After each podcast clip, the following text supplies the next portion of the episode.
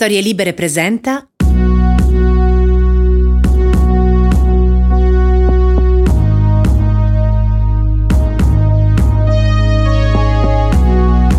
Quattro anni fa la mia fidanzata è stata chiamata ad insegnare ad Harvard, professoressa di architettura del paesaggio, urbanistica e arti visive al GSD, la Graduate School of Design. Non che ci fossero grossi dubbi a riguardo, eh? Lo dico io per voi, che facciamo prima. Sì, è quella intelligente della famiglia. Quindi abbiamo lasciato l'Italia, la nostra casa di Milano, i nostri amici, una vita che conoscevamo e siamo andati a vivere in America, United States, Massachusetts, a Boston, anzi, per la precisione, a Somerville. Cittadino di 75.000 abitanti, con i ragazzini in giro in bicicletta e le case a tre piani di legno bianco, le triple decker, un po' come vivere dentro i Goonies, insomma. Prima di partire, il mio amico Matteo mi ha detto: Oh, eh, se vai a Boston, chiama questa mia amica. È italiana, sta lì da. boh, 25 anni credo. Ti do il numero di telefono. Sono venuta a vivere in America perché tanti anni fa ho incontrato Dan, un tipo con delle gambe così, americano e disposto a stare con me. Allora ero una ragazza anche piuttosto graziosa, la tipica milanese, di quelle che ascoltano Guccini e odiano le discoteche. E mi sono ritrovata dall'oggi al domani in questo mondo strano, tutto a stelle e strisce e tutto da scoprire. Se faccio due conti, mi rendo conto che alla fine ho vissuto più lì che qui che ho ben tre figli che masticano poco l'italiano, un marito ormai di mezza età come me, ma sempre con delle gambe così. Mi chiamo Federico Bernocchi e dopo 40 anni vissuti in Italia devo abituarmi a vivere in un posto che non conosco. Mi chiamo Marina Viola e da più di 25 anni vivo negli Stati Uniti. Mi vergogno un po' a dirlo, ma sono quasi più americana che italiana. Insieme tentiamo di capire gli Stati Uniti. Questo è USA con cautela.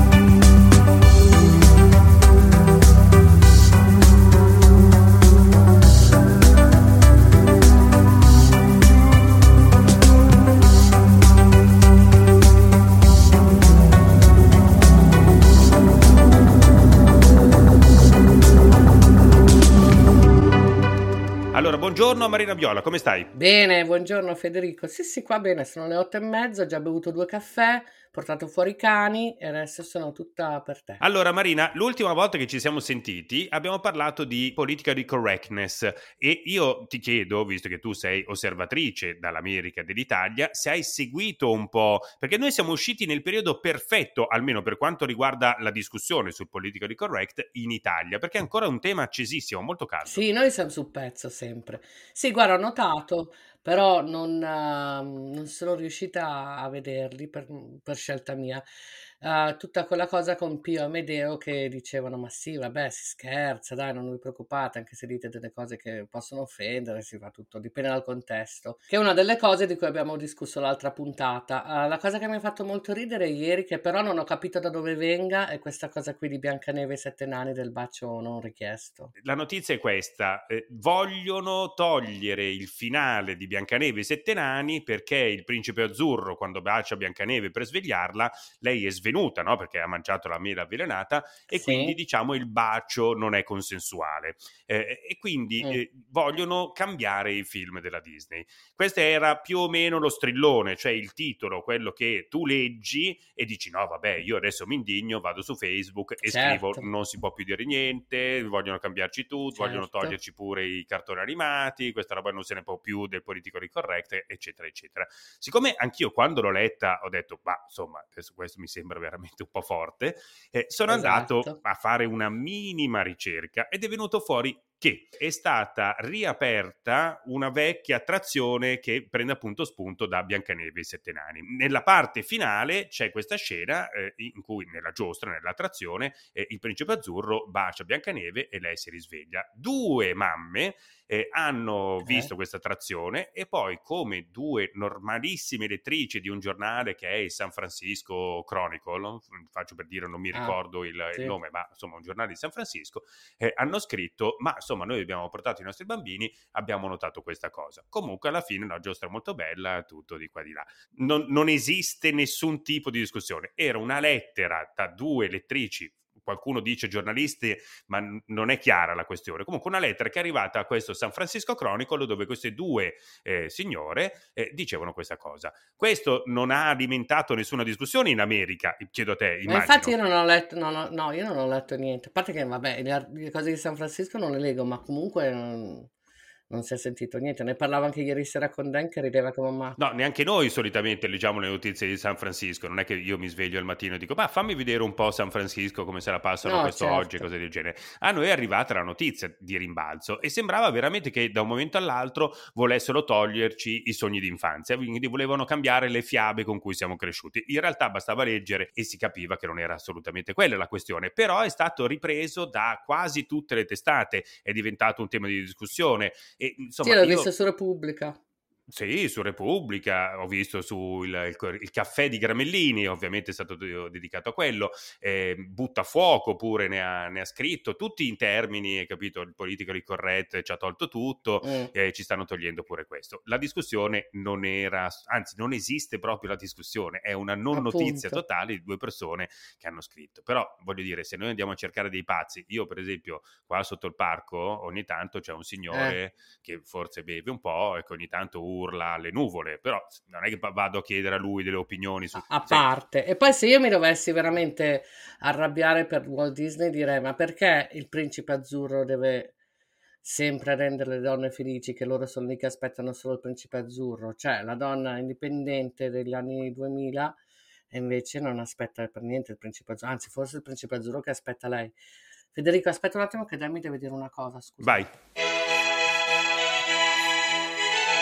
Siete in attesa di essere collegati con l'interno desiderato.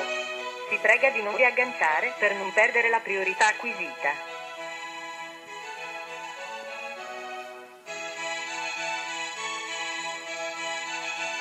Siete in attesa di essere collegati. Quindi tu dici in realtà il tema fondamentale non è tanto quello del, del bacio non consensuale che ha preoccupato addirittura due mh, mm, signore di San Francisco, quanto più l'idea che ci deve essere sempre un principe azzurro nella vita di ogni principessa. Penso che sia più un discorso sulla mm, dignità femminile più che, più che del bacio, nel senso che la femmina non può sempre aspettare il maschio che la renda felice, quello che uh, irrita molto di più a me dei film di Walt Disney più che il bacio non dato. Cioè, anch'io vorrei che venisse un, uno strafigo mi baciasse mentre dormo, non è quello il problema. Ma ce l'hai?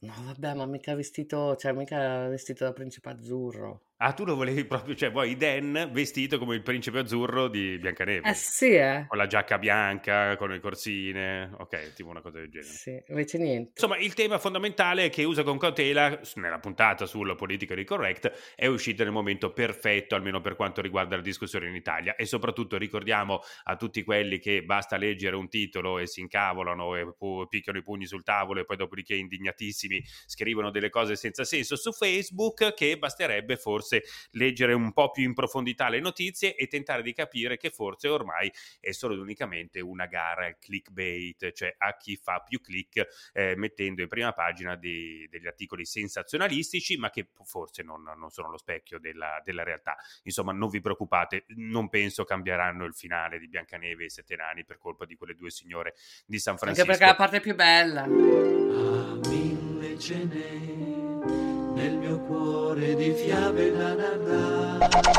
E invece oggi, Marina, parliamo di. Questa era forse la prima puntata che abbiamo immaginato quando abbiamo cominciato a parlare di questo podcast, io e te. Hai ragione. Oggi vogliamo parlare a uso con cautela di lingua. Nel video di oggi ti parlo di 7 consigli per parlare italiano fluentemente e smettere di tradurre nella tua testa. Today we're practicing intonation and American pronunciation with our dialogue. Chiacchieriamo in italiano. Guida alla conversazione di base and I said, un bicchiere d'acqua, per favore. Like, you know, the lesson you learn. You, you sound like Siri. well, allora, è un peccato che, eh, come dire, questa piccola sigla ci ha impedito di sentire una battuta straordinaria di Marina sulla lingua.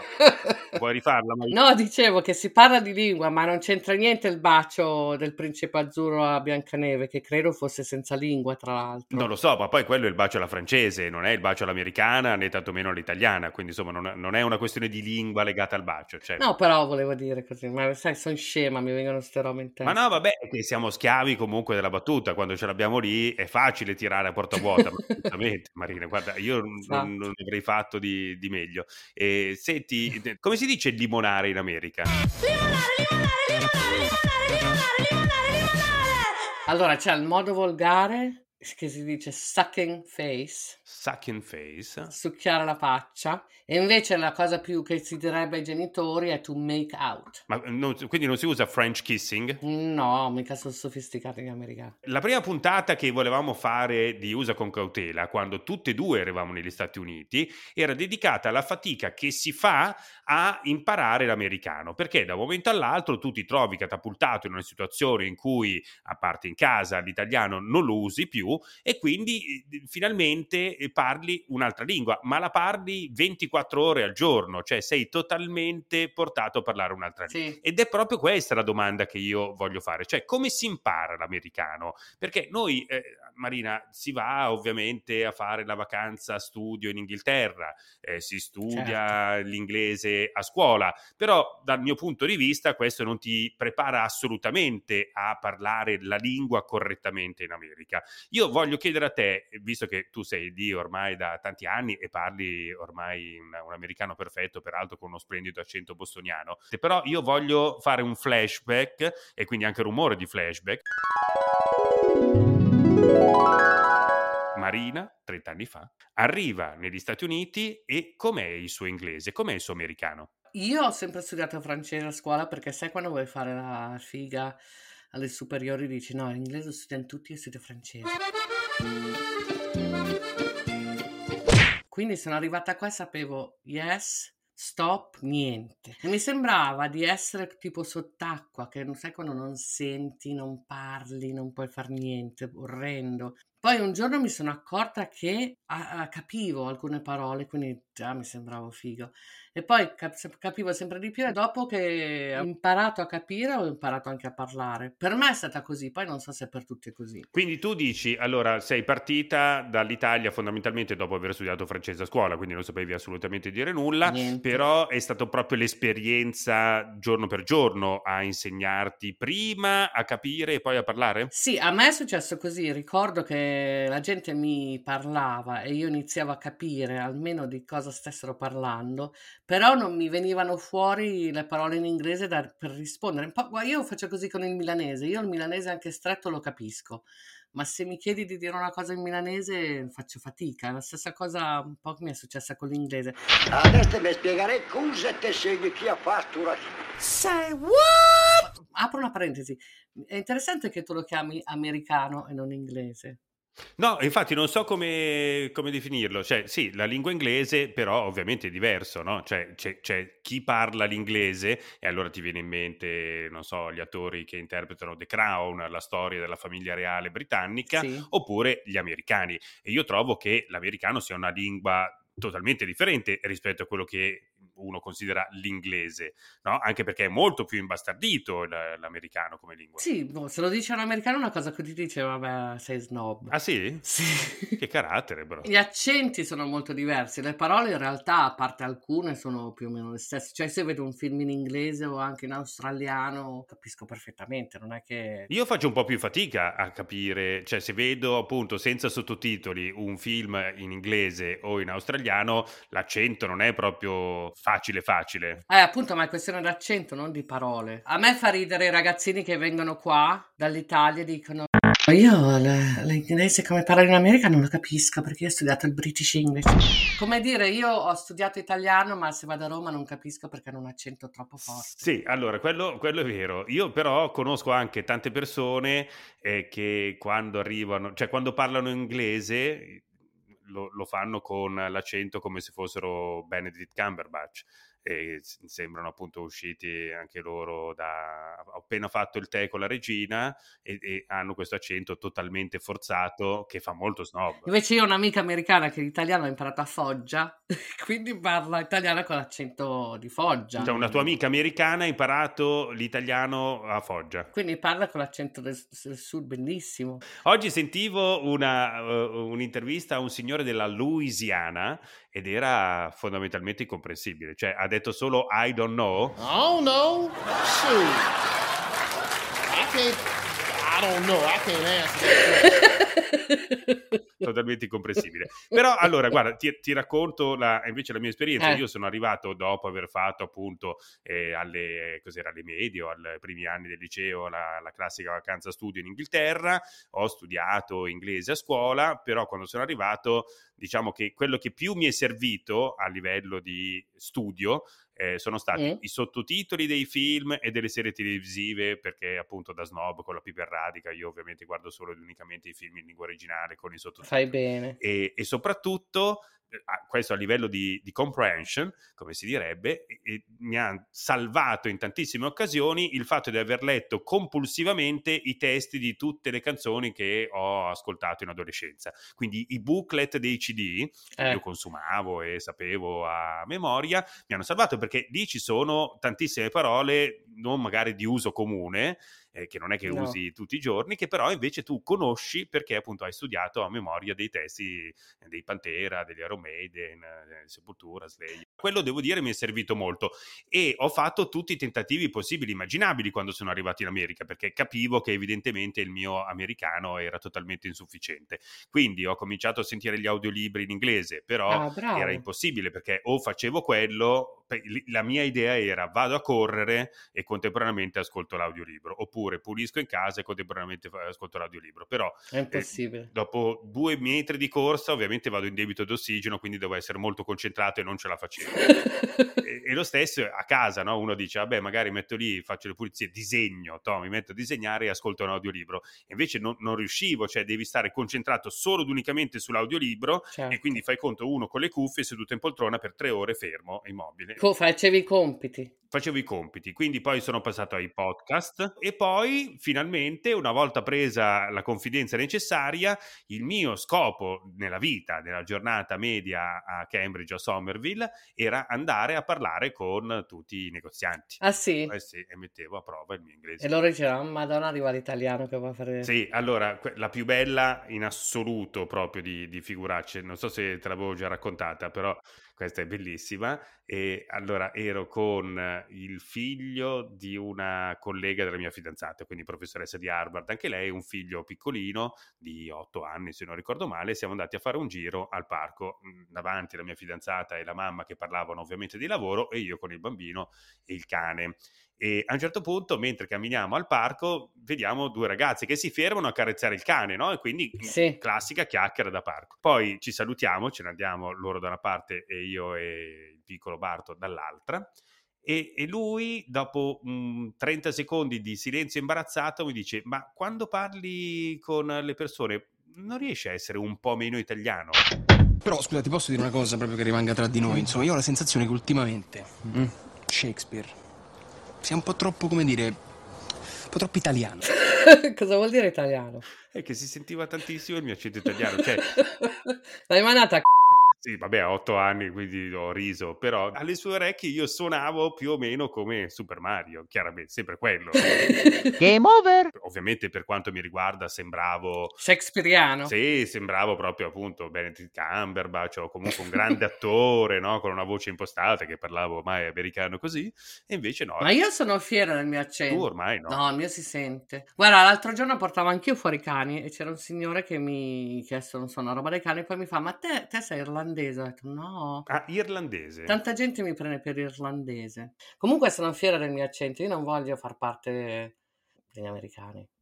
Addirittura non vuoi far parte degli americani, sono 30 anni che sei lì. No, ma non voglio parlare in modo perfetto, voglio che risalti il fatto che io comunque non, son- non vengo da qua. Ah beh, quello sì, ok, quello, quello può essere, ma ricordiamo che comunque hai convinto tutta la tua street il 25 aprile a cantare Bella ciao, bella ciao dai balconi, Certo, quindi direi che italiano. il fatto che tu si- in italiano, il fatto che tu non sia esattamente americana è passato, come messaggio La- è passato. sì, l'hanno capito, hanno Sì, capito. secondo me l'hanno capito.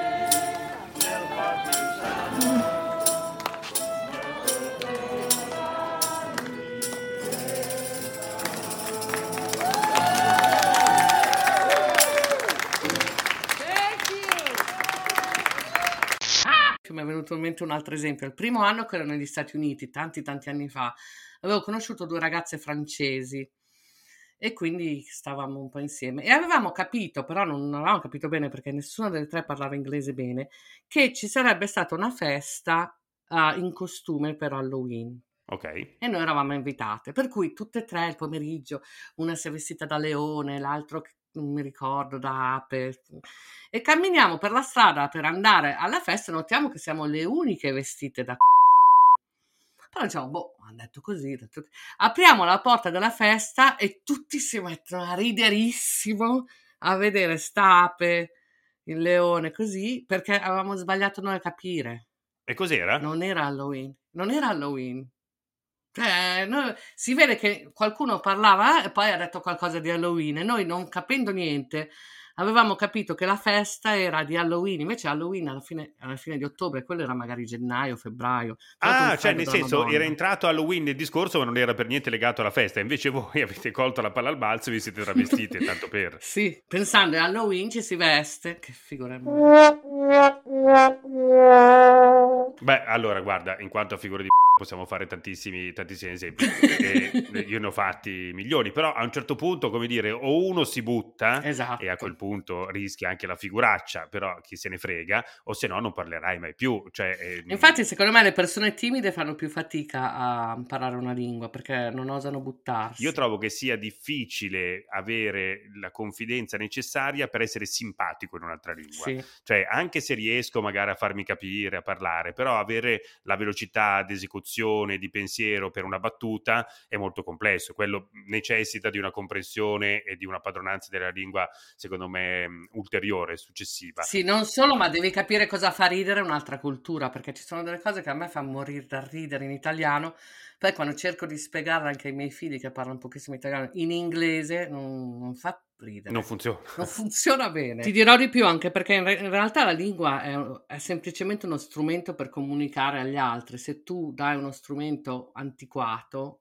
cioè se invece di un iPhone tu dai un telefono a quelli con la- ancora come eravamo piccoli noi, eh, non serve a niente. Invece devi, devi- devi dare uno strumento attuale per poter comunicare con le persone di adesso. Per cui spesso invece nelle scuole, da quanto ho capito, si insegna una lingua che invece appunto è da libro e non è da, da conversazione. Esatto, esatto. Io ho insegnato per tanti anni italiano e il mio libro di testo era la settimana enigmistica. Strano ma vero, forse non tutti sanno che.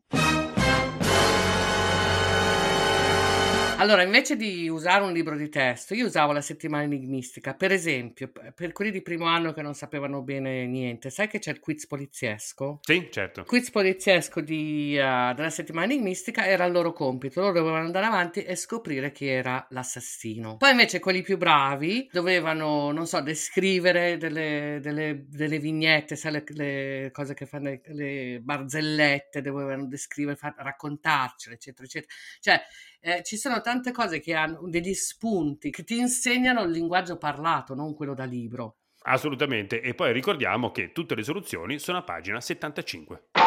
Mi è venuto in mente, sai che c'era, c'è ancora immagino, risate a denti stretti. Sì, certo. Risate a denti stretti era le barzellette mandate dai lettori della settimana enigmistica e ti pagavano anche, no? Cioè pagavano. 5.000 lire. Se non ricordo male era 15.000 lire. Ammazza. Io quando ero piccolo mi ero inventato la barzelletta, che però era, era disegnata. Vuoi saperla? Sì, dai.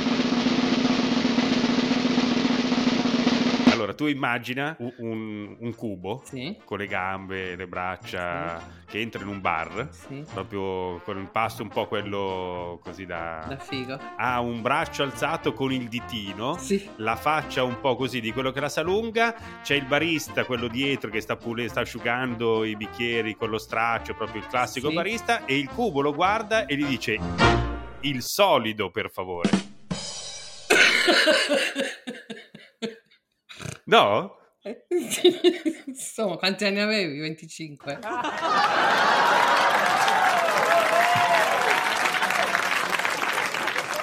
No, avevo tipo 7-8 anni, una cosa del genere. Mi ero inventato con il mio amico Gianmarco questa bellissima barzelletta, perché il nostro scopo nella vita, oltre a quello di battere il record al videogioco che c'era al bar e segnare, se che si potevano segnare i nomi con tre lettere, e il nostro, erano dei giovani punk, e il nostro scopo nella vita era scrivere AZ, AZZ, per essere particolarmente contro il sistema. E l'altra cosa che era il sogno della nostra vita era vincere le 15.000 lire di risate a denti stretti. Cioè. Quindi mi ero inventato la barzelletta del solito, che però non ho mai mandato perché appunto era, era disegnata e non scritta. No, ma comunque cogliamo l'occasione anche per salutare eh, Alessandro Mar- Bartezzaghi, che è ora il direttore di- della settimana di Mistica, che è- a cui magari posso, se vuoi, posso mettere una, una parolina per te. Magari adesso dice va bene. Allora, se riusciamo a realizzare questo sogno, Eh. eh, non so, ti offro cene per tutto il resto della mia vita. No, questo è un po' forte, però ti offro almeno due o tre cene. Va bene. Se riusciamo a, a- a realizzare questo sogno della, della mia vita, sarebbe bellissimo.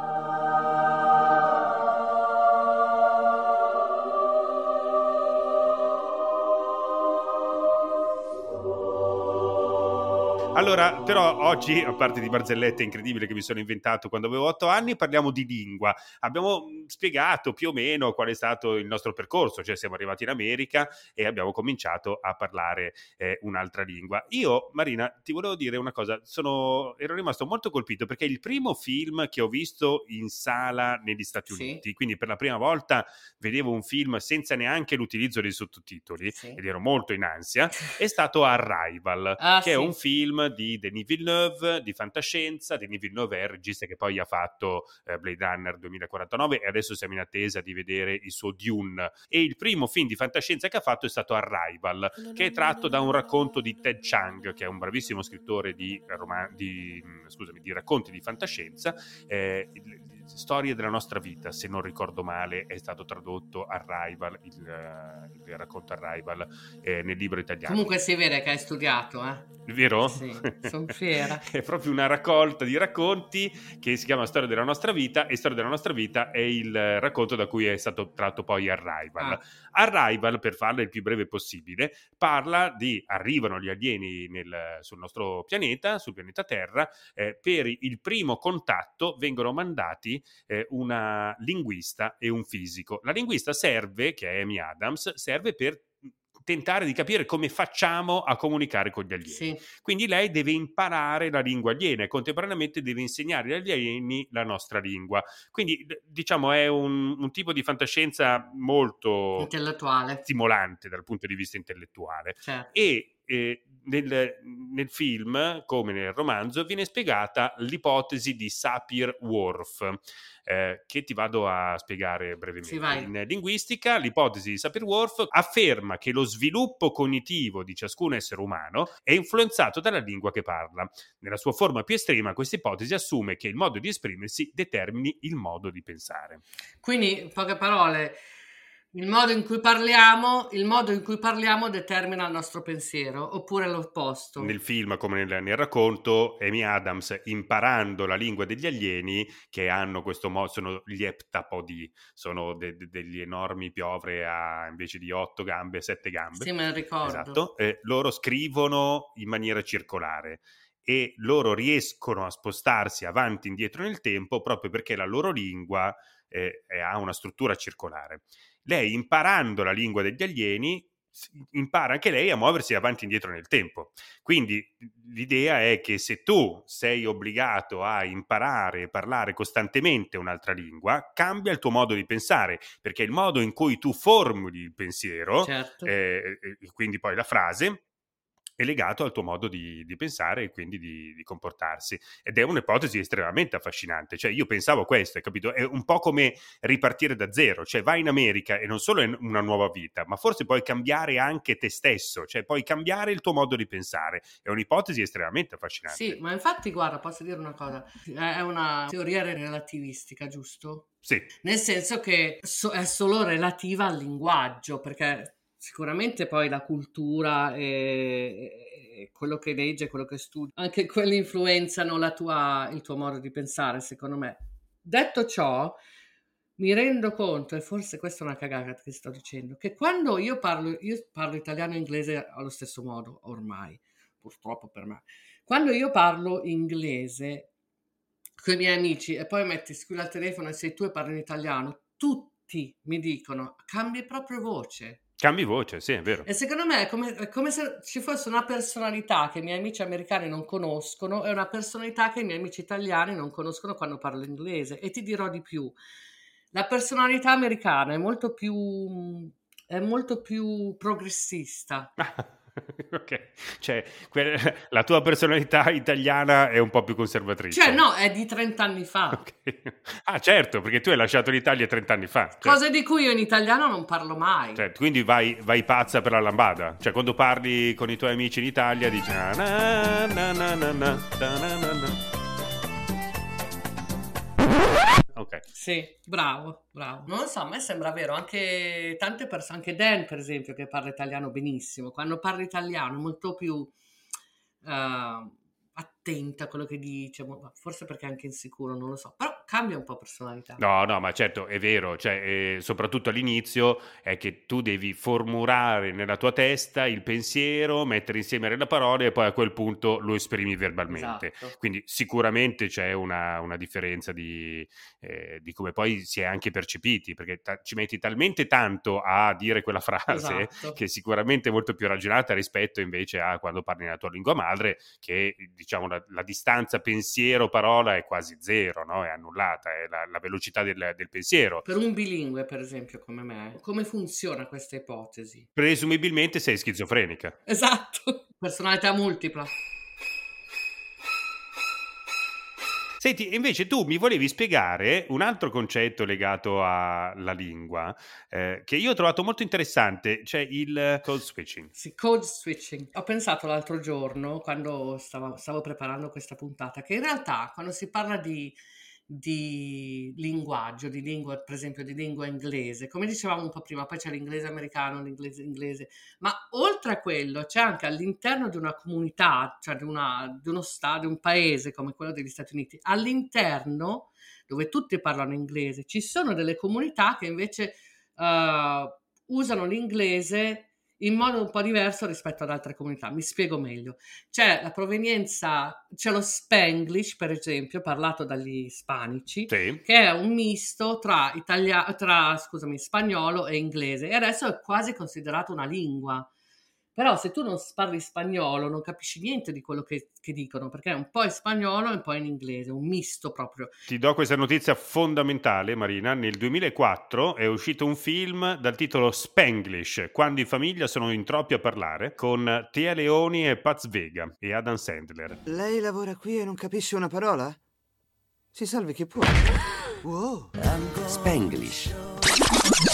Pensa che bello, 6.4 su Internet Movie Database, che parlava proprio di quello, cioè del, del, fatto che stava diventando ormai prassi, tant'è che Hollywood ci ha fatto un film, la mescolanza tra spagnolo e inglese. Sì, che tra l'altro è diverso parlato nella parte atlantica degli Stati Uniti, cioè Boston, New York, eccetera, eccetera, rispetto alla California, soprattutto Los Angeles, dove ci sono tantissimi ispanici. Ecco, lo Spanglish dell'est e dell'ovest sono diversi. Per dirti quanto cambi la lingua, è pensato anche al linguaggio parlato nella cultura Uh, nelle comunità afroamericane, sì. che è più uno slang, cioè usano molti più slang, molti più modi di dire rispetto a quello che, che si usa nell'inglese standard. Ho trovato interessante questa cosa qui, per cui me la sono un po' studiata e ho scoperto che c'è questo fenomeno che si chiama code switching, cioè cambiamento di codice che significa che quando una persona parla nella propria comunità, con persone della propria comunità, parla in un certo modo, cioè nel loro modo naturale di parlare, come l'hanno imparato loro, e invece quando vanno a scuola, quando escono, diciamo, da quella comunità, parlano invece un inglese molto più standard. E questa cosa qui, mh, ovviamente, come negli Stati Uniti succede spesso, è considerato, come dire, un relativismo, nel senso perché uno dovrebbe nascondere, dovrebbe vergognarsi del modo in cui parla, no? e perché non può usarlo o utilizzarlo anche... Beh, io lo trovo una cosa positiva, cioè sapersi adeguare a mh, differenti situazioni. Sì, però adeguarsi significa anche un po' cancellare, tra virgolette, cioè considerare il tuo modo di parlare un po' tipo come in Italia si considerano i dialetti, un po' inferiore, capito? Ah, ok. Il mio amico Richard, che, che dopo probabilmente sentiremo, Sì. eh, lui ha un fortissimo accento bostoniano, fortissimo, lui e la sua famiglia, proprio difficile anche da capire certe volte, ma quando parla con me o quando parla con persone al di fuori de- di quel mondo lì, non lo, non lo non lo sai, non, non ti rendi neanche conto perché parla un inglese perfetto. Poi quando io vado a casa sua con la sua famiglia, magari a pranzo, che sono in tanti, è divertentissimo, è come essere in un altro stato. E, e- e- la- il discorso è perché nascondere questa cosa qui? Perché? Perché è considerato insomma un, fer- un inglese inferiore, un po' come una cosa dialettale. Allora ci, ci si chiede perché nasconderla questa cosa invece di essere fieri della propria provenienza. No, no, certo. Allora, guarda, dicevo prima di- della facilità con cui uno ha, diciamo, l'intuizione di adeguarsi a determinate situazioni. Non so se ti ricordi, era una cosa di cui si è parlato solo in Italia e tu eri già in- ampiamente in America, però un po' di tempo fa, durante una manifestazione, diciamo, di non estrema destra, ma insomma destra piuttosto hardcore, Mm, piuttosto quelle che non pesa, ci piace. eh, un ragazzino eh, del, del liceo romano si è fermato a parlare con uno dei manifestanti e gli diceva ma Adesso sto fatto che se mi svaliccia a casa un rom tutti gli demanno a contro, poi quando è in italiano, vabbè, sto pure zitto sul fatto che è italiano. Quindi su sta cosa sempre bisogna andare sempre contro la minoranza, a me non mi sta bene che no, perché pare che la la minoranza cambia tutto. eh.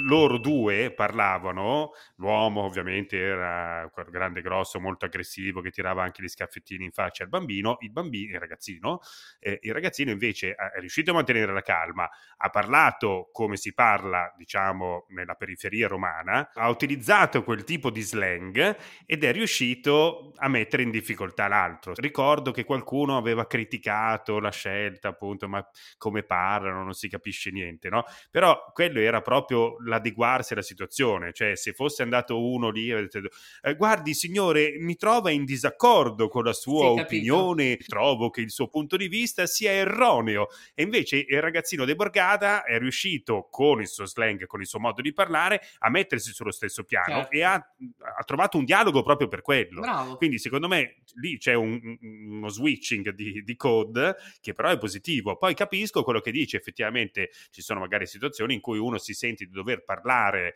non come parlerebbe a casa o con i suoi amici per risultare un po' più... Sì, è un po' come il eh, dialetto in magari Italia, in realtà. Cioè, il dialetto in Eh, Italia ci sì. sono delle parole proprio diverse, per cui credo che se uno mi parlasse siciliano, io da milanese non capirei tanto. Se io parlassi milanese No.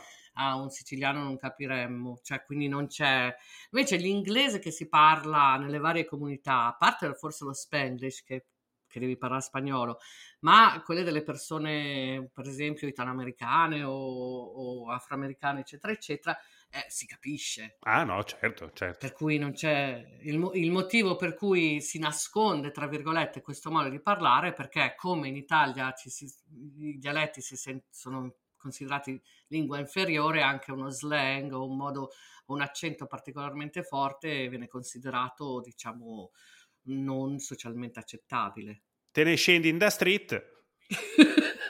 Dovremmo fare una roba italo-americana, è vero? Va bene Marina, senti, è arrivato il momento di fermarci non tanto per raccontare delle altre barzellette che avrei voluto mandare a risate a denti stretti, forse il momento più alto di questo podcast, ma perché adesso c'è l'intervallo e peraltro tocca a te. È vero, tocca a me. Dio, speriamo di non sbagliare. USA con cautela.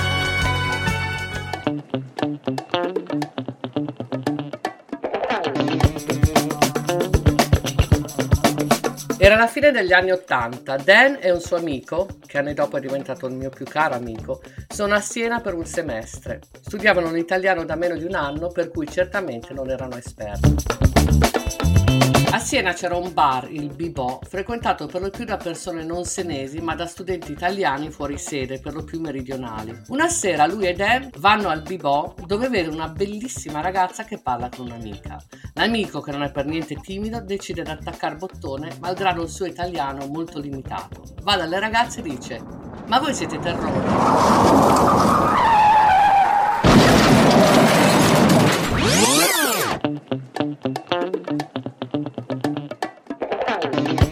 La ragazza carina, insultata, se ne va e lascia Dan e il suo amico a domandarsi cosa avessero detto di tanto offensivo. Questo mio amico ha una grossa passione per le lingue e infatti, anni dopo l'incidente del Bibò, si trova nel New Jersey a fare un dottorato di letteratura italiana. La mattina va sempre allo stesso banchetto a prendere il caffè, che è un banchetto tenuto da una signora greca che aveva insegnato qualche parolina nella sua lingua. Il mio amico, fiero di aver imparato, andava da lei tutte le mattine e diceva Calimera e nas caffè sparacolò. Lei, fiera del suo studente, lo serviva con un bel sorriso e un'altra parola da insegnarle. Una mattina si presenta a prendere il caffè e invece della solita signora Greta c'è un ragazzo che non ha mai visto. Viste le sembianze mediterranee, anche a lui chiede Enas caffè paracalò e il ragazzo gli dà il caffè. Poi il mio amico gli chiede come si dice senza latte in greco. Il ragazzo risponde I'm not Greek. Quindi il mio amico riparte Enas cafés I'm not Greek. Il tipo I'm not Greek. Il mio amico si sforza a pronunciarla al meglio. I'm not Greek. A questo punto il tipo alza un po' la voce. I'm not Greek. Il mio amico gli chiede di dirla più adagio e studia il movimento delle labbra per dirla giusta. Il tipo adagio.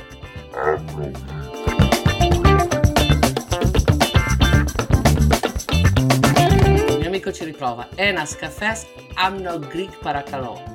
Il tipo a questo punto, visibilmente scocciato, gli dice I'm not Greek, I'm from Egypt.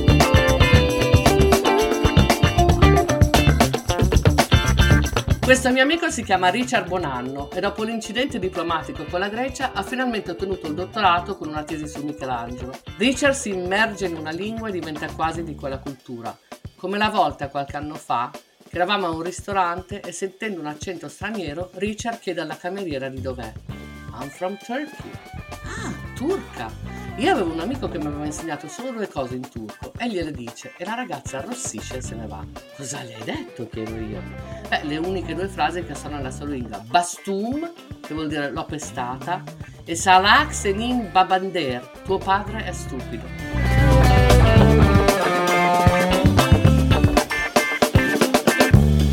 Richard, che è nato e cresciuto nell'Interland di Boston da una famiglia italoamericana al 100%, insegna da molti anni italiano all'università e oggi è qui a raccontarci perché c'è ancora in giro gente che vuole studiare la nostra lingua.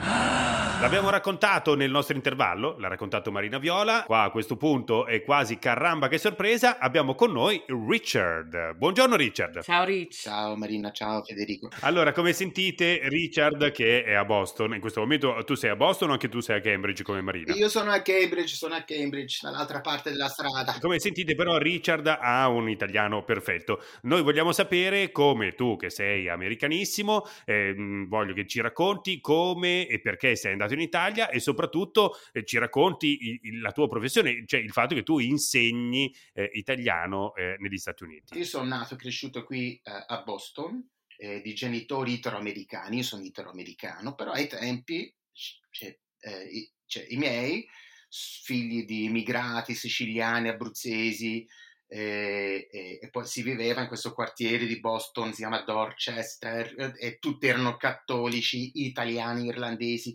Quindi negli Stati Uniti che si dice, se la gente ti chiede di, di dove sei, un, americ- un, americano risponde, non dice sono americano, sono italiano, sono irlandese, tu lo sai bene eh, Marina, molti mm, italoamericani sì. che sono seconda, terza generazione dicono essere italiani. Sì che mi sentivo normale in quel quartiere, poi che è successo? Che ci si è trasferiti in questo paesino fuori Boston in cui pochissimi, tra virgolette, italiani e mi sentivo tanto diverso.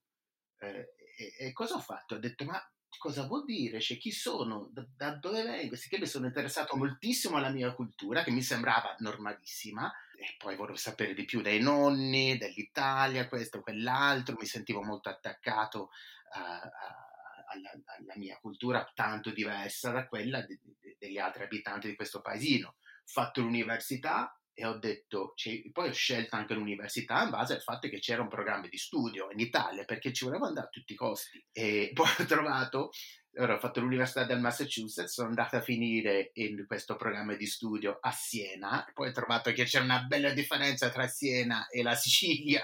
Sì, ok. Ah, mamma mia, cioè, io pensavo che cioè, la cultura italiana fosse quella mia, italo-americana, siciliana, che la gente parlava in un certo modo, poi ho trovato che ci sono delle differenze, diciamo, no- notevoli. E però è stata un'esperienza fantastica ed mi ha cambiato la vita. Tu già parlavi un po' italiano oppure hai dovuto impararlo da zero nel momento in cui sei andato a Siena? Eh, da zero, da zero, perché in casa qualche parola si, eh, si scambiavano mm, i nonni, eh, i miei genitori, però più che altro loro sono cresciuti sentendo l'italiano in casa, non era neanche italiano, se dialetto, però rispondevano in inglese perché eh, si vergognavano della...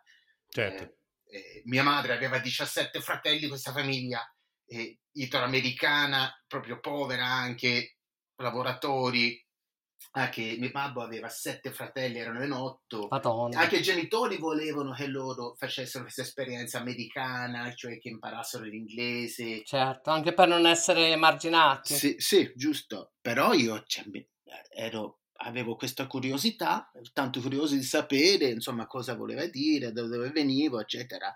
Sicché sono partito da zero. Sicché, allora, guarda, devo dire che ovviamente ti è rimasto anche un po' di senese attaccato e anche un po' di, di accento, però quello che dicevamo noi, io e Marina, cioè i tentativi che abbiamo fatto inizialmente, abbiamo capito che forse è più, eh, è più utile cominciare a parlare eh, con la gente comune, eh, buttarsi, fare brutte figure, sbagliare, piuttosto che quello che si studia poi sui banchi di scuola. Tu sai che in Italia tutti noi, a parte Marina che ha fatto la snob, che ha studiato il francese, più o meno tutti studiano l'inglese. Poi dopodiché arrivi in America e dici ok, tanto io l'ho studiato per tutti gli anni delle medie del liceo, a questo punto sarò bravissimo e invece ti trovi di fronte a un'amara verità, cioè non capisci niente e tantomeno sei in grado di parlare. E io quello ti volevo chiedere Richard, tu da americano sei venuto in Italia e come l'hai imparato? Eh, eh, sono d'accordo con te, Federico, che quello che si impara a scuola non è che insomma, ti, ti rimanga e non è che possa essere proprio utile, uti- molto utile quando stai lì. Però io ho caratteri che sono molto aperto, per cui mi ci butto nelle cose ed io voglio sapere di più delle persone. sì, e non, ho, non voglio dire che non ho peli sulla lingua, però io non ho, non ho paura di sbagliare, poi sono tanto curioso, sicché io mi sono cercato di conoscere tante persone, di capire eh, da dove venivano, eh, le loro esperienze.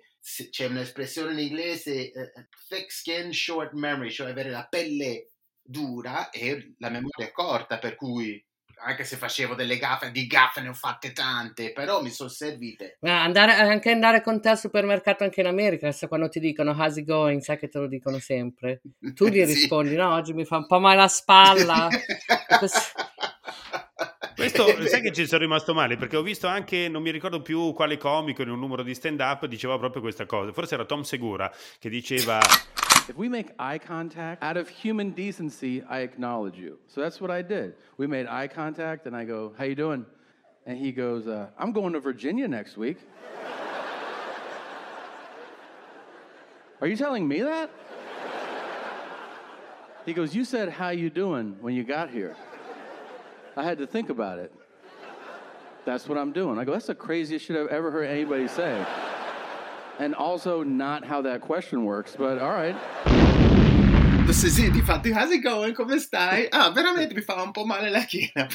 Poi stamattina ho avuto una brutta notizia. sì, poi tu vai avanti. Oh, ma sì, sì. Guarda. Allora, quanto, quanto, tempo è passato dal momento in cui sei arrivato in Italia fino a quando, insomma, lo parli con questa capacità, Richard? Quanto ah, ma ti dico, è un lavoro continuo, Federico. Cioè, tuttora io sto imparando, cioè, faccio un sacco di errori, cioè, nonostante, faccio anche delle gaffe e le gaffe aiutano, cioè, aiutano però insomma è un lavoro continuo, è un lavoro continuo. Io ci ho messo anni ed anni, ci sto mettendo ancora anni ed anni. Adesso sono sotto al romagnolo. Richard ha sposato una bellissima ragazza italiana, romagnola, Paola, e quindi adesso mi, mi, mi, viene a casa con le parole in romagnolo che non capisco neanche io. Tra l'altro Richard sa anche tante delle cose in milanese perché ha vissuto a Milano per tre anni, giusto? Tre anni a Milano, è stata un'esperienza molto importante. Ecco, a, a questo proposito Marina eh, ha, ha, mi, ha, mi ha pregato di farti dire qualcosa in milanese perché a quanto pare è più o meno come vedere il finale di 2001 di Sé nello spazio sentirti parlare in milanese, c'è un'esperienza quasi psicotropa. Se, se te vette avanti te ciappo un schiaffone. Il problema col mio milanese è che la, io, io, non riesco a fare la, uh, uh, uh, le vocali non vanno bene, però ho imparato un sacco di frasi anche milanesi che, che possono essere utili. Com'è quella dello sciafun? Se te vette avanti te ciappo un schiaffone. Che possiamo tradurre con se vieni avanti prendi uno schiaffo. Dammi, dammi il schioppo che ti spari. Quindi dammi il fucile che ti spari. Utili anche. non so perché l'ho imparato, ma Scarliga Merlus che naming il Taus.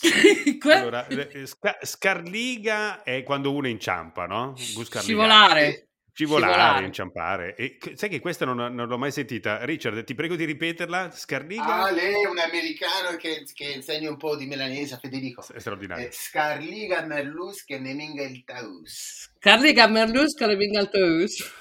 Vuol dire vattene, Merluzzo, che tu non sei capace a fare ste robe.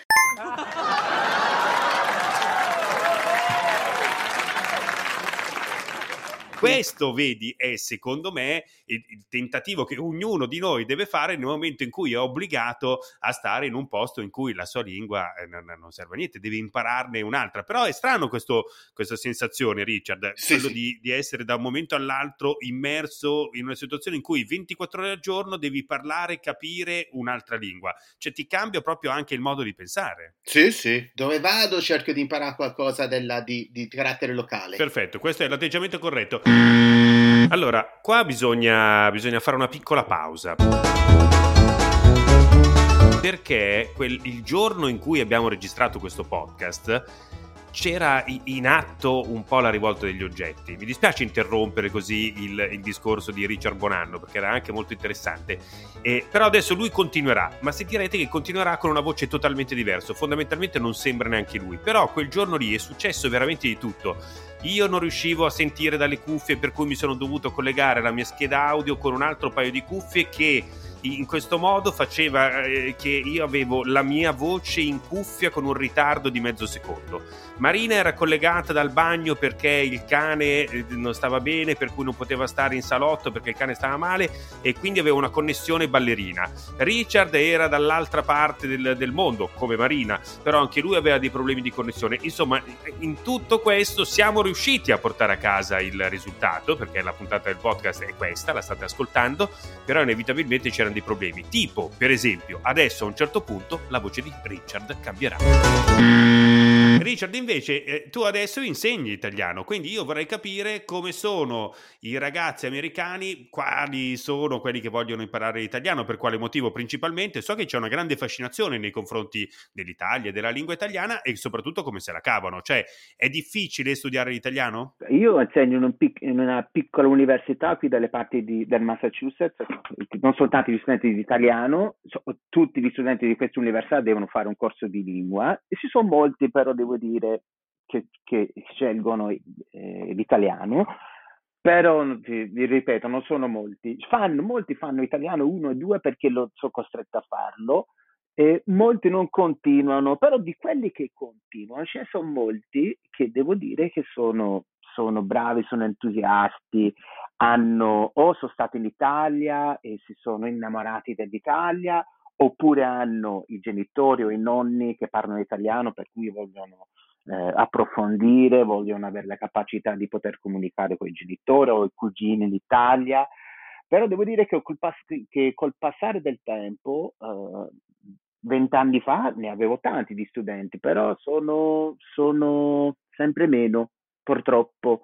Eh, molti, devo dire, di quelli che soprattutto adesso che sono in DAD, eh, quando devono dare un esame, cioè vanno su Google e Google, Google Translate e, e, e danno Sì. l'esame lì per lì, hai capito?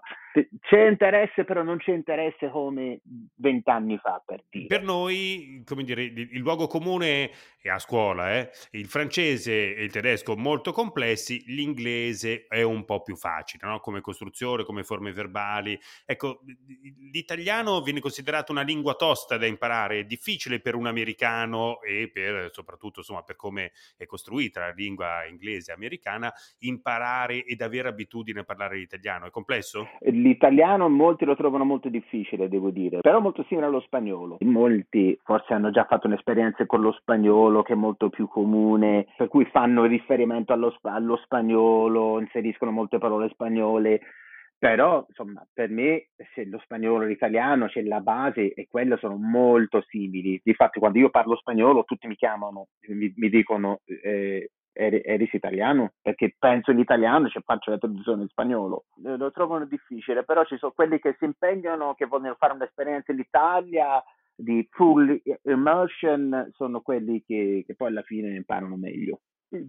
Rimane difficile insegnare l'italiano, quello colloquiale a questi, ba- a questi ragazzi. Si arriva solo fino ad un certo punto, però quelli che sono veramente interessati ad approfondire e, e- e imparare l'italiano e andare lì sul posto e stare in mezzo alla gente sono quelli chiaramente che fanno che, che imparano meglio e quelli che fanno delle esperienze in Italia qualcosa di veramente straordinaria. Però sono sempre meno, sono sempre meno gli studenti che sono disposti a stare in famiglia o- o- oppure andare in Italia per approfondire eh, la lingua. Molti vanno lì, non fanno neanche, vanno in Italia su questi, di questi studenti americani, vanno in Italia, non fanno neanche un corso di italiano e vanno, studiano fotografia, studiano arte, eh, economia, commercio lì sul posto senza avere molto contatto con la gente locale. Se pensate a Firenze, a Roma, moltissimi sono gli italiani che sono in questo campo qui, cioè della, della ristorazione, di quel che sia, che parlano inglese per cui possono comunicare con questi americani. C'è gr- un grande mercato. eh. Perfetto, allora Richard, io guarda, ti ringrazio tantissimo, Richard Bonanno che insegna italiano negli Stati Uniti e come avete sentito parla perfettamente italiano. Ti chiedo prima di salutarti a questo punto se riesci a dirci qualche cos'altro in, in dialetto milanese, perché ormai io non ne posso fare a meno, è diventato ormai una diction per me. Qualcosa in napoletano forse?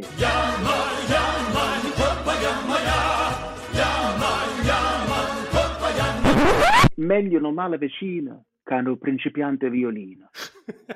cioè, meglio, che quello è fortissimo, meglio avere un principiante, anzi no, un male in casa, qualche male in casa che non un, un principiante di violino. Ma io spero che ognuno di voi che magari sta studiando in questo momento un'altra lingua possa incrociare sulla propria strada un professore come Richard Bonanno o anche semplicemente un amico con cui scambiare qualche chiacchiere al bar, magari al bar Bibò dove appunto in, in gioventù hai collezionato brutte figure tentando e riuscendo a imparare l'italiano. Grazie mille Richard.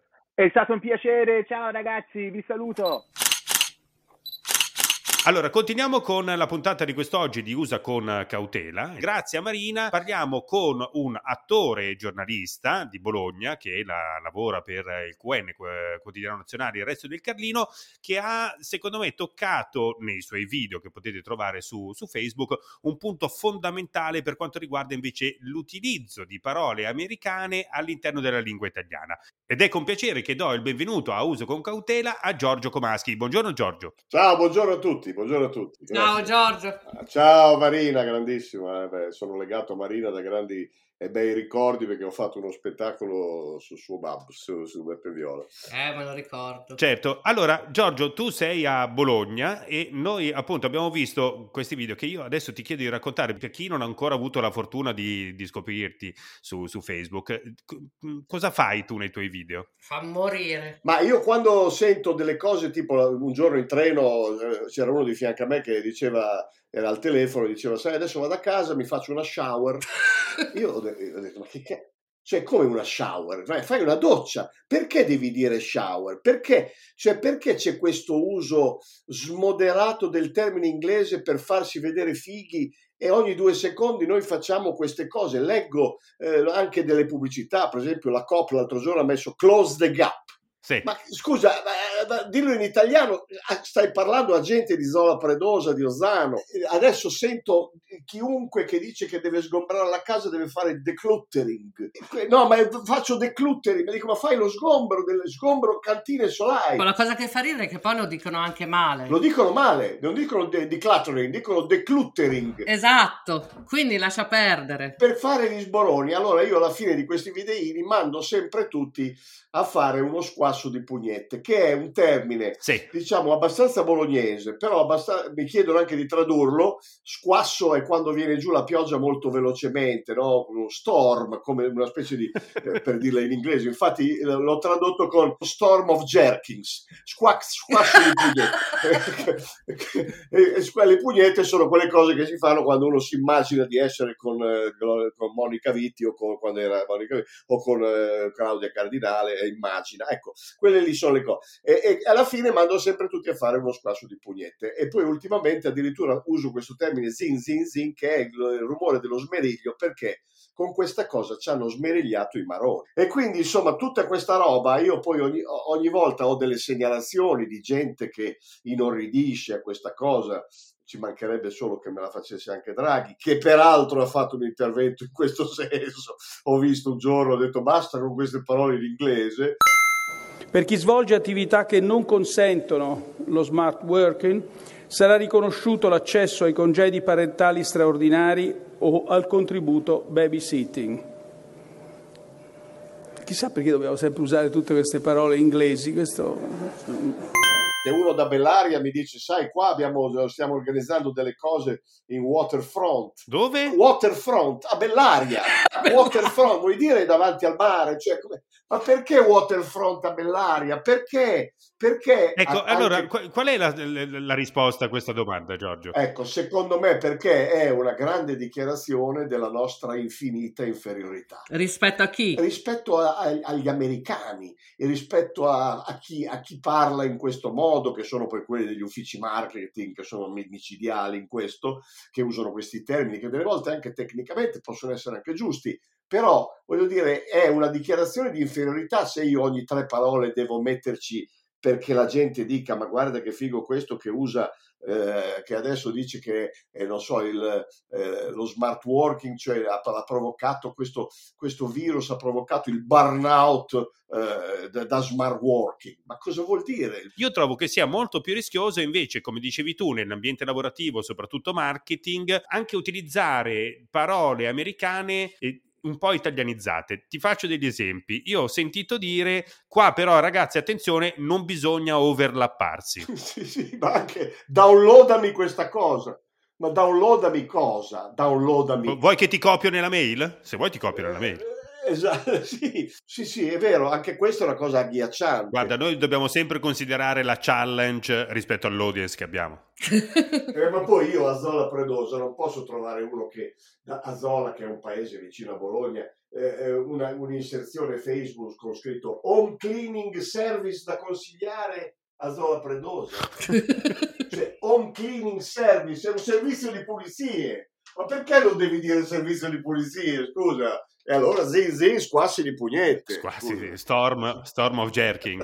Tra l'altro, io ricordo che tu a Zola Predosa sei abbastanza established. E sono established, certo, moltissimo. eh, Sì, sì, sì, guarda. Questo era per darvi un overview. Capito? Oh, esatto, ma scusa, io mi chiedo questo, eh, in America si usano delle parole italiane, no? Bravo, pasta, Sì. altre- altri termini, diciamo, però se io qui sento continuamente qualcuno che dice eh, mandami una mail, eh, eh, aspe- eh, ti ho mandato una mail, aspetti il tuo feedback, Sì. ok? In America, lo chiedo anche a Marina, dicono Sì. I, I send you a mail, I, I'd like for your riscontro.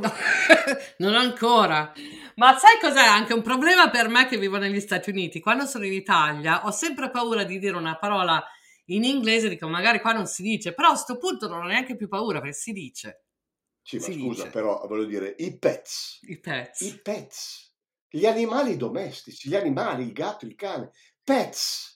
Adesso parliamo solo di pets, lo sento anche nei negozi, nelle pubblicità. A chi si stanno rivolgendo, secondo te? Perché stanno rivolgendosi a degli italiani. Guarda, eh, per esempio, eh, su- sulla via Porrettana, quando vado a trovare il maestrone delle volte cucini su a Pa- Papara, Sì. c'è un, po- c'è un posto che si chiama Porrettana Gomme, che è sulla via Porrettana, no? La pubblicità di Porrettana Gomme è Tires and e-bike. Cioè, ma scusa, cioè, lì sulla strada di Porretta sa- forse un americano o due ci passa, passano degli italiani, della gente di Porretta, Tires and e-bike. Ma voglio dire, que- questa è, è demenza. Comunque questa cosa è una grande tristezza, eh, perché voglio dire, c'è veramente questa gente, anche questo mondo di influencer, io ne seguo alcune, queste ragazze che parlano in questo modo, eh, che è tutto senti per sentito dire, sono partite dalla call, dalla location, no? adesso non c'è più un posto, sto in un bel posto, abito in un bel posto, c'è la location. Mm. Parlano solo del location, perché location? Perché ti devo farmi una call? Ma fammi una chiamata, è, così brutto, se ti vergogni a dire mi fai una chi- mi chiami, ma perché? Anche se, come dicevi tu, poi ogni tanto ormai alcune parole sono entrate tranquillamente nel, nel- nel nostro Sì, vocabolario. Cioè, certo. il tuo non è, diciamo, una difesa delle nostre antiche tradizioni nazionalista, è solo ed unicamente il pericolo che effettivamente forse ci abbiamo preso un po' troppo gusto e venga mh, tutto fatto per fare un po' i fighi, no? la gente non capisce bene perché molto spesso in questi miei videini, non so, uso la parola vintage e dico, ah, però hai usato vintage. Sì, vabbè, ma cosa vuol dire? Adesso non devo più usare un termine inglese, io non sto odiando il termine inglese, Esatto. sto odiando il senso della misura che purtroppo non c'è più. Il senso della misura. Adesso c'è il brunch in, in Italia che mi fa... Cioè, non solo nel linguaggio, ma anche in altre cose sta diventando veramente... Beh, però il brunch come lo chiami? No, però in Italia non è mai esistito l'idea del brunch. Sì, e però è una delle parole che sono state anche abbastanza eh, traghettate abbastanza bene perché un po' si usava no? questa cosa alla domenica. Mia moglie, per esempio, ha la mania di fare il brunch, che noi non abbiamo la, la- la- cultura del brunch. Cosa vuol dire il brunch? Esatto. a mezzogiorno mangi le uova, le cose, fai specie di colazione, ma no, noi ci alziamo alle 8 del mattino, anche alla domenica, facciamo colazione e a Certo. mezzogiorno vogliamo mangiare la tagliatella. Il brunch non, non- non lo Esatto. facciamo, non ce l'abbiamo, capito? Ma sì, il brand, quelle lì sono parole già che sono già masticate come weekend, lo diciamo da mille, da mille anni. Certo. Eh, io se uso il weekend mi dicono, eh, hai usato il weekend? Dico, ma io non sono, non ho mica capito che non sono il paladino della lingua italiana, sono il paladino de- delle, delle demenze da, da- da esagerazione, perché quelle sono, fanno ridere, a me fa ridere. eh. Il, il gender reveal Sì. per scoprire il sesso di un nascituro, a me fa ridere. Cioè, scusami, questo mi, mi- manca addirittura. Cioè, adesso per scoprire il sesso di una nascitura uno fa gender reveal? Gender reveal, sì, sì, Ah, abbiamo fatto il gender reveal, è un maschio. Ma, scusa, ma sei scemo, cioè, ma cosa dici gender reveal? Beh, capito? E e anche questo ho sentito che è meraviglioso. Dopo il Covid c'è un termine, che la nostra depressione, il modo in cui siamo, dopo il co- Covid siamo languishing. Sei un po' languishing, che vuol dire? No, non lo so, Marina, cosa vuol dire? Language vuol dire un po' loffi. Sì, ma non puoi dire siamo un po' giù. Perché devi dire languishing? Perché noi ti diciamo, vabbè, però senti che bel termine. Perché poi si copiano a vicenda, no? Dopo uno lo sente e lo va a dire da un'altra parte, è a macchia d'olio. Sì, è vero. Anche con questi video condanno, tutti dicono hai ragione, hai ragione, basta, dobbiamo smetterla, ma loro stessi continuano e, e guarda, io credo che non ci sia più niente da fare, sai? Ah, ormai è andata, dici. Secondo te, Giorgio, ormai abbiamo perso questa battaglia? Sì, sì, per me è persa. per me perde. Ma secondo me tanto, a parte l'essere figo, che non lo so perché da qua non posso giudicare, ma è anche tanto l'internet. Abbastanza, sì, Sì, è ci vero. sono delle vero, parole è che vero, prima non si... vero. sa- Cioè, language in, in italiano, a meno che tu non abbia fatto l'inglese dei dieci anni, language non lo impari. Non lo impari, esatto. Allora magari guardando su internet, leggendo i pezzi, le cose dall'America, ma io vedo che anche purtroppo i giornali italiani, dal Corriere della Sera, così ogni tanto dentro a un pezzo di eh, Polito, di qualcuno di bravo, di- che leggo gli eh, Verdelli, eh, di- di- di- ogni tanto gli piazzano dentro sta parola Non che c'entra niente. non ci sta, non, non ci sta, perché la de- devi- niente non c'entra. De- a, a volte devi usare il vocabolario. Io penso sempre ai poveri pensionati, alle persone eh, di- di una certa età, ma anche non troppo pensionati, le persone che non hanno studiato, l'operaio, che deve andare a fare il vaccino e gli, e gli dicono di stare attenti ai cartelli. E arriva alla fiera qui a Bologna, vede il cartello, cioè, di- vi- drive-thru. Cioè, cosa, cosa può fare davanti a drive-thru? È anche una cosa un po' elitaria, allora, dici. Eh sì, un po' sì, perché, perché c'è il- il- quella persona lì, secondo me, va, va salva- va salvaguardata. Abbiamo ancora Certo. eh, delle persone sane, eh, soprattutto a Bologna, di, una certa sinistra ancora sana, quelli da festa dell'unità, tanto per dire, Certo. che, che che almeno cioè, non, va- non dargli a mettere bike through, drive through o waterfront o le location, digli le cose su loro, che, che loro fanno le loro tagliatelle, le loro lasagne, il loro ragù e stiamo insieme. Insomma. Certo. Certo. Allora, noi salutiamo tantissimo e lo ringraziamo Giorgio Comaschi. Grazie. Vi ricordo di andare a cercarlo su Facebook, andate a vedere i suoi video, così anche voi zin zin zin ad altezza marone, oppure vi beccate uno storm di... Com'è? Storm of Jerkins. Grazie mille Giorgio. Mamma mia! Allora Marina, è stata una puntata, devo dire, molto complessa da un punto di vista tecnico, perché ricordiamo che quest'oggi è la giornata mondiale della rivolta degli oggetti, per cui soprattutto della tecnologia, per cui è successo un po' di tutto, ma forse siamo riusciti a portarci a casa anche quest'oggi il risultato. Abbiamo fatto ben due interviste, abbiamo intervistato il tuo amico Richard, Richard Buonanno, giusto? Sì, mitico Richard Bonanno e anche mm, un altro mitico che è Giorgio Comaschi che giustamente si lamenta dell'imbastardimento della lingua italiana perché si usano tantissimi termini inglesi anche inutilmente. Marina, io ti ringrazio moltissimo per anche questa puntata di Usa con cautela, però dobbiamo anche questa volta, ormai è prassi, ormai è prassi e ci va, ci va sempre male, chiedere a Dan. Non sai cosa pensavo? Che però Dan può andarsene anche a cagare, cioè non gli va bene niente. Vabbè, sentiamo, sentiamo cosa ne pensa di questa puntata, magari questa gli è piaciuta, che ne sai? Ma ormai guarda ho perso le speranze. Vabbè, comunque, tentar non nuoce. What the fuck was that? Kidding me? A couple of wops sitting around trying to trying to dissect the U.S. of A. You guys have no freaking clue. What the hell are you fucking talking about? That ain't. Ugh. Jesus. Uh, wow. Oh. Usa con cautela è un programma di Federico Bernocchi e Marina Viola. La sigla è di Andrea Sorogni e Gabriele Malavasi. Il montaggio è a cura di Federico Bernocchi e il mastering di Simone Tolomelli.